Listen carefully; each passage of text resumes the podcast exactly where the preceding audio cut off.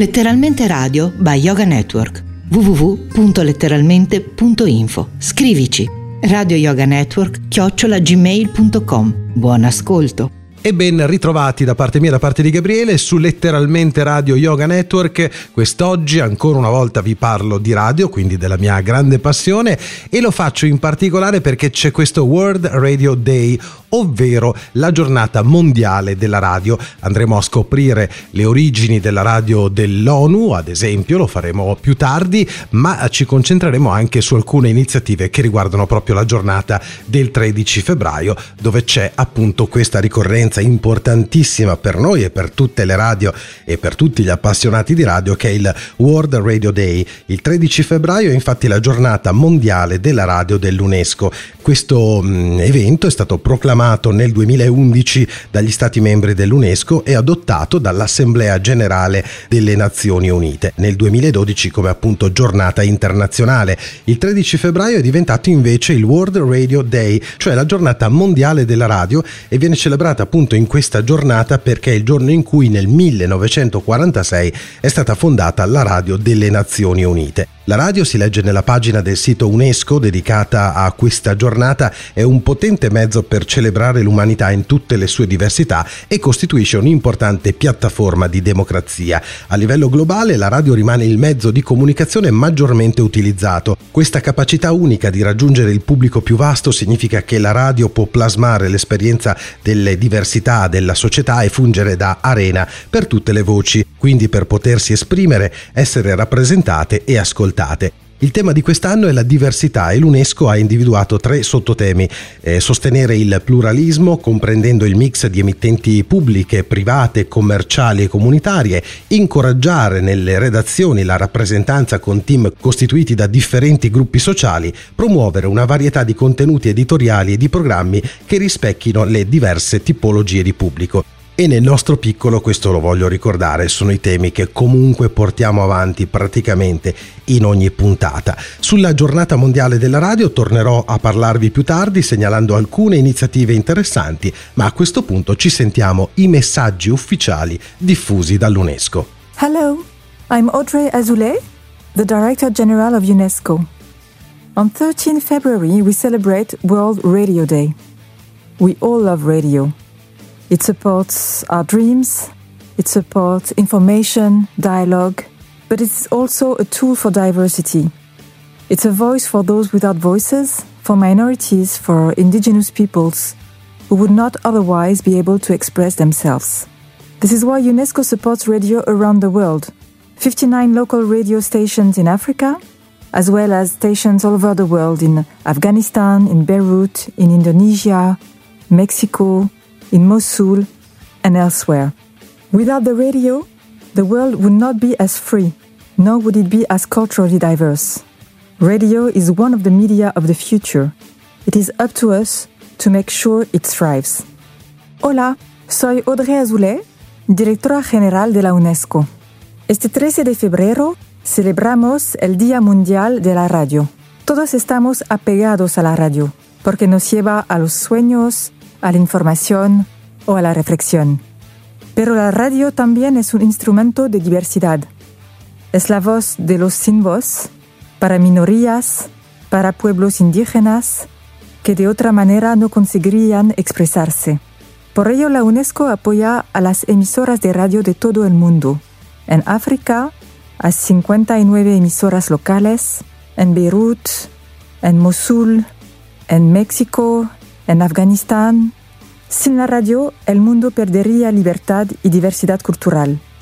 La radio es un medio con futuro. Hagámosla vivir. E dopo questi messaggi dell'UNESCO ci spostiamo velocemente sul sito di Ital Radio perché eh, chiaramente ci sono diverse iniziative per una radio sempre diversa da Marconi al 5G e oltre. Ital Radio esplora in collaborazione con il corso di studio di ingegneria delle telecomunicazioni dell'Università di Pisa gli sviluppi degli studi sulla radio nel senso più ampio possibile nel giorno in cui appunto l'UNESCO invita a festeggiarla per la nona volta volta. In questa occasione, con la presentazione degli atti del quindicesimo forum e della nuova organizzazione del corso di studio in ingegneria delle telecomunicazioni al centro dell'incontro il 13 febbraio a Pisa. A un anno dal forum e con la pubblicazione completa degli atti, Ital Radio ha consentito di approfondire l'evoluzione della situazione e molte criticità evidenziate dall'esperienza. Nello stesso tempo la pubblicazione degli atti ha riaperto il dibattito sulla coesistenza di forme diverse di diffusione scientifica che eh, convivono nell'editoria, nella radio e in rete. Ne discuteranno Filippo Giannetti del Dipartimento di Ingegneria dell'Informazione Università di Pisa, Ennio Bazzoni, editore della Nardini di Firenze e Paolo Morandotti, coordinatore scientifico del comitato Ital Radio che ha anticipato l'auspicio che la radio conservi le sue caratteristiche specifiche in primo luogo l'universalità e la varietà dei programmi in italiano. In questo senso ha dichiarato Luigi Cobisi, segretario generale di Ital Radio, che aprirà il convegno alle ore 15 presso l'Aula Magna Pacinotti Largo Lazzarini con il vicepresidente del corso di studio in ingegneria delle telecomunicazioni Luca Sanguinetti. La radio dunque trova a Pisa spunti eccezionali e un ambiente che ne fanno quell'antenna naturale, come notano eh, già negli anni 40 studiosi americani, che dai tempi di Marconi non ha mai mancato di sorprendere. Decisivo quindi che metà del convegno sia dedicato appunto allo studio delle telecomunicazioni alla locale università. Media partner della giornata sarà ancora una volta l'emittente regionale Radio Toscana che trasmette in FM sui 104.7 e 88 MHz e che presenterà il 13 febbraio alcune interviste con i relatori. Altro momento importante per Italia Radio sono i 10 anni di web radio e del notiziario settimanale che vi invito sempre a seguire sul loro podcast ma anche nella piattaforma di Spreaker. Ne hanno parlato nel programma Glocal di Radio Capodistria lo scorso 3 febbraio, lunedì, alla vigilia della giornata della radio che Italia Radio appunto si appresta a celebrare a Pisa. Ho ascoltato molto interessato questo appuntamento e l'ho fatto sui 1170 kHz in onde medie di Radio Capodistria. Sono intervenuti nel programma Genti Mumaiesi e Laura Cule della redazione italiana di Radio Tirana e hanno ricordato anche la messa in onda del notiziario di Tal Radio fin dall'inizio, un esempio di collaborazione con un'emittente italofona che anche nell'attuale configurazione solo in rete continua ad essere fonte di scambio proficuo tra le due sponde dell'Adriatico. Paolo Morandotti, il coordinatore scientifico di Tal Radio, dopo aver ricordato la prossima attività del comitato, ha sottolineato che il ruolo delle emittenti italofone come ad esempio Radio Capodistria nel panorama della diversità a tema di questa giornata mondiale della radio 2020 e dell'offerta radiofonica senza frontiere che rimane al centro del vero mandato di qualunque servizio pubblico senza frontiere è sicuramente insomma stato un momento di perfezione quindi parlare di questi temi e parlare della giornata mondiale della radio. Vi parlo di altre iniziative interessanti per la giornata mondiale della radio, sono la puntata ad esempio speciale di Radio Magazine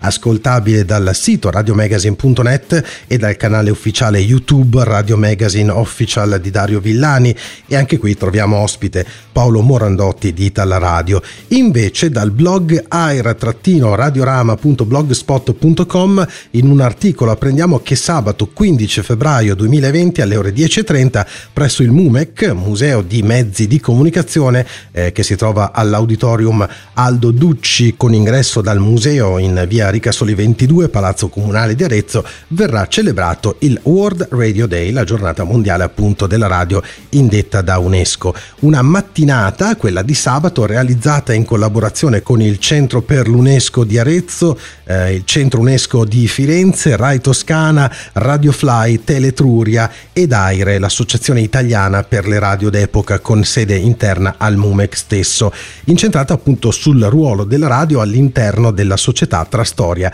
e sviluppi moderni, con approfondimenti attinenti al ruolo della radio come strumento portatore di uguaglianza nel mondo ed impronta determinante dei media locali. L'ingresso è gratuito ed è aperto a tutti per celebrare appunto una delle invenzioni che ha rivoluzionato la storia della comunicazione a livello mondiale. Il MUMEC, lo ricordiamo, Museo dei Mezzi di Comunicazione, si trova in via Ricasoli 22 ad Arezzo, c'è un telefono se volete usarlo per chiedere maggiori informazioni che è 0575 37 76 62 oppure un sito internet che è museocomunicazione.it. E come promesso approfondiamo un po' la storia della radio delle Nazioni Unite e, e per questo ci viene in aiuto il grande, immenso portale Itala Radio. La giornata mondiale della radio di cui abbiamo parlato poco fa ha le sue origini infatti nella data di fondazione, ovvero il 13 febbraio del 1946. La radio delle Nazioni Unite è stata un importante veicolo di comunicazione comunicazione del secondo dopoguerra fino alla prima metà degli anni 90 quando l'avvento dei nuovi mezzi di comunicazione ha ridotto ma non annullato l'importanza delle trasmissioni radiofoniche internazionali. Le trasmissioni radiofoniche gestite da entità sovranazionali sono eccezionali nella storia della radiodiffusione e riguardano, oltre alle Nazioni Unite, la sola Croce Rossa internazionale che dal 1945 al 1996 trasmise i propri programmi sia su frequenze proprie sia attraverso attraverso l'uso di stazioni ripetitrici.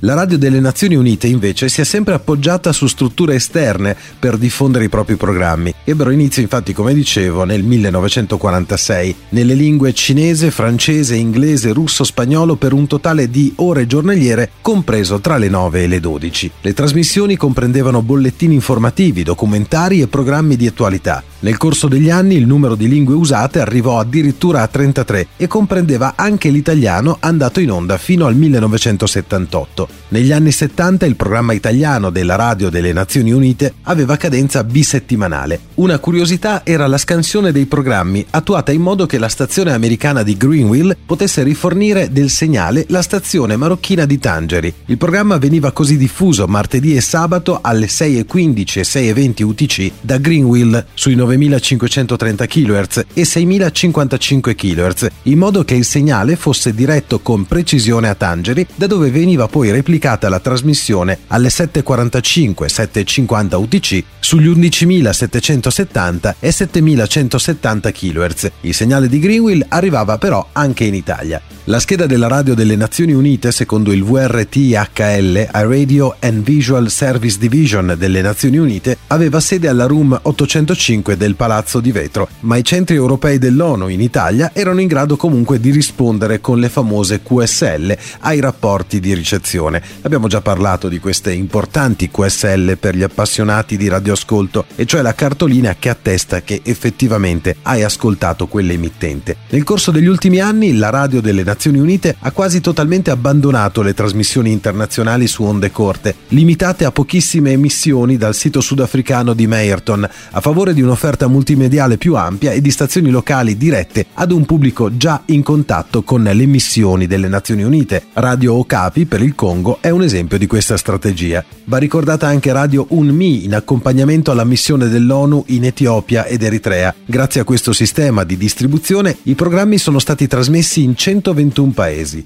Dal 29 aprile 2007 poi è aperto un sito, un Radio Classic, dal quale è possibile scaricare molti programmi storici, inclusi discorsi discorsi di molti personaggi famosi del XX secolo che sono stati appunto digitalizzati e aperti al pubblico. Anche l'UNESCO ha gestito per molti anni una propria trasmissione radiofonica settimanale ritrasmessa in onde corte. L'UNESCO oggi è attivamente impegnata nel sostegno a progetti radiofonici comunitari nei paesi sottosviluppati. I casi più noti sono quelli di Radio Salus in Ruanda e del Mozambico. Tra i siti che ritrasmettevano i programmi della radio delle Stazioni Unite e di UNESCO Radio c'è stato a lungo anche quello della stazione italiana Italian Radio Relay Service, l'IRRS, un importante servizio di ripetizioni di programmi in Italia e che nel suo sito aveva conservato ancora i programmi usati nel 1995 per i primi test di trasmissione via internet. E con questo per il momento è tutto, ma sarà sicuramente argomento anche nei prossimi episodi, quindi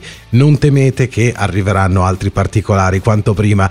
Un saluto da Gabriele e buon proseguimento su Letteralmente Radio Yoga Network. Letteralmente Radio by Yoga Network www.letteralmente.info La radio con tante radio dentro. Maurizio DJ Studio 0 Ferrara, Renzo Studio 1 Bologna, Fabio Studio 2 Enna, Cristina Studio 3 Firenze, Mauro Boditaru, Studio 4 Sanremo. Bastian Contrario, Ellie The Worst e Gabriele, Studio 5 Montebaldo. Letteralmente radio by Yoga Network, la radio con tante radio dentro. Scrivici radio yoga network chiocciola gmail.com